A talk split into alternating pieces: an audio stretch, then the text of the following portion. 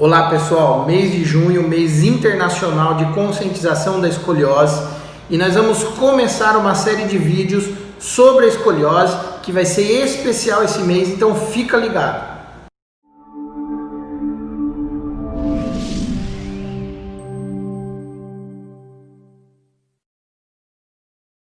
Pessoal, de 3 a 7 de junho está acontecendo nesse momento o primeiro simpósio latino-americano da escoliose.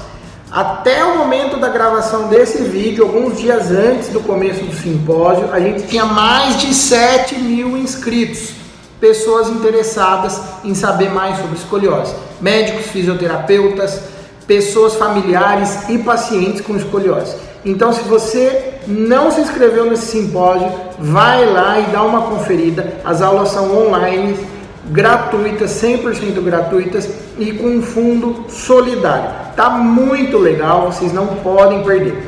Hoje eu vou dar uma de caçador de mito aqui. Eu vou desmistificar uma, um mito que é super comum sobre a coluna e a escoliose, que é o uso da mochila nas crianças.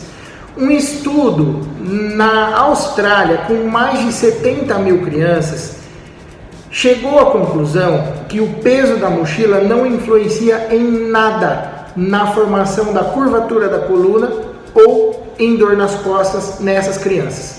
O que significa isso? Que o peso da mochila, seja ela de duas alças, de uma alça só carregando no ombro, ou qualquer tipo de mochila, não vai influenciar na dor nas costas e não vai influenciar na escoliose. Ou seja, isso não pode causar alteração na curva e causar problema postural de escoliose ou de dor nessas crianças. Então é um estudo super importante com mais de 70 mil crianças que chegou a essa conclusão. Mas por que, que a Sociedade Brasileira de Ortopedia e de Pediatria recomendam que o peso da mochila da criança não ultrapasse 10% do seu peso corporal? É porque esse peso em excesso pode prejudicar outras articulações e trazer outras alterações no desenvolvimento da criança, mas não causa escoliose. Então hoje foi um caçadores de mitos aqui que a gente desmistificou o peso da mochila.